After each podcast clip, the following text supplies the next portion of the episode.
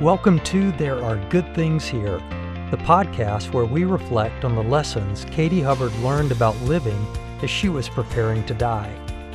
I'm your host, Norman Hubbard, and I never once opened Katie's journals while she was alive.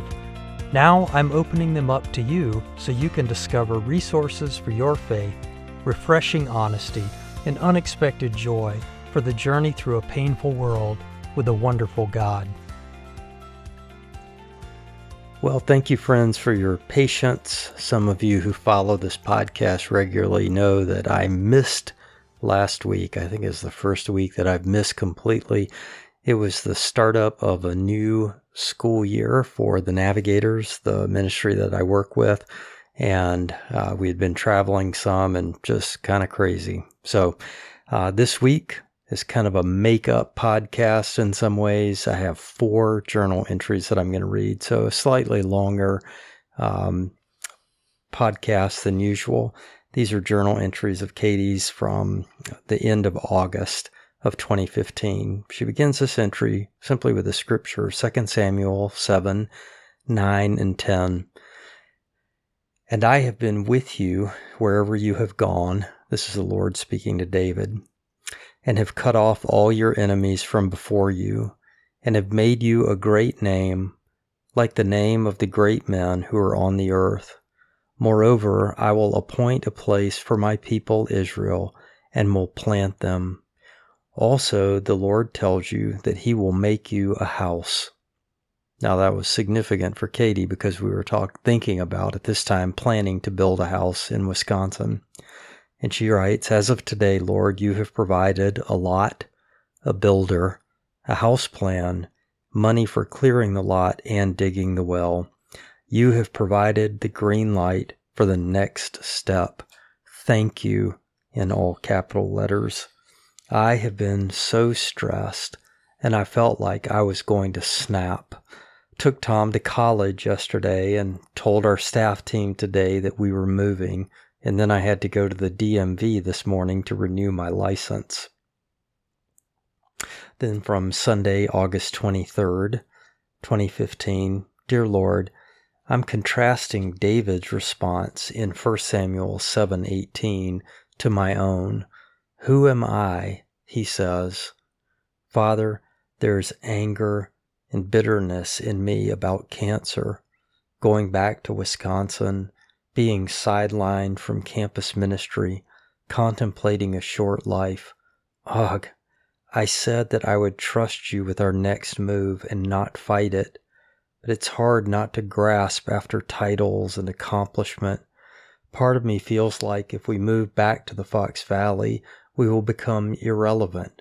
And then I get a letter from Beth H., and people respond overwhelmingly to my blog it seems like writing is a big deal, but I don't feel like I have much to say. Dear God, please help me to stay pliable and tender, not hard and bitter. I know bitterness will reach out and poison everything. I will look at people with distrust and doubt your goodness. I don't know if I have thanked you for working out Missouri for Tom. It seems like such a great fit. And Katie's here referring to the University of Missouri, where our firstborn, Tom, had begun college. This is the day that you have made. Let us rejoice and be glad in it. Lord, I want to live that way. Look forward to Tom's opportunities in Missouri. Be excited for how you will provide for our house. Wednesday, August 26th, 2015. Dear Lord, back in my comfy chair in my room, where I go when my back hurts. We are one and a half weeks into school, and this is the first morning that feels normal. Monday morning was an early appointment with Dr. Rowland. He looked very disheveled and stressed. He told me his next recommendation would be the University of Chicago and T cells. But now I am off my Lupron, and that means no estrogen blockers. That thought stresses me. Yesterday, I had my first CAAT shot and it hurt terribly. And then yesterday, I had terrible pain and chills and aches and shakes, and I have a large red spot at the injection site. So I'm not sure about any of that. I'm waiting for my tumor marker.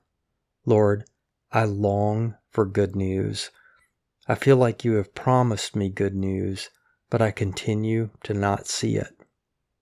1 Samuel 12, verse 8 I gave you your master's house and your master's wives into your keeping, and gave you the house of Israel and Judah, and if that had been too little, I also would have given you much more. The Lord's heart of goodness to David, to do him good. And then Katie goes on to write out a number of different Psalms on the next two and a half pages of her journal I'm going to skip over those for now. They're just written out where she was reading the verse and copying them into her journal or verses and copying them. But from Thursday, August 27th, 2015, she writes Dear Lord, I read about the Protocel treatment yesterday. I woke up this morning with hope, the first time in forever. It's interesting I would read that after such an extensive prayer time yesterday. And then she writes out Psalm 119, 49.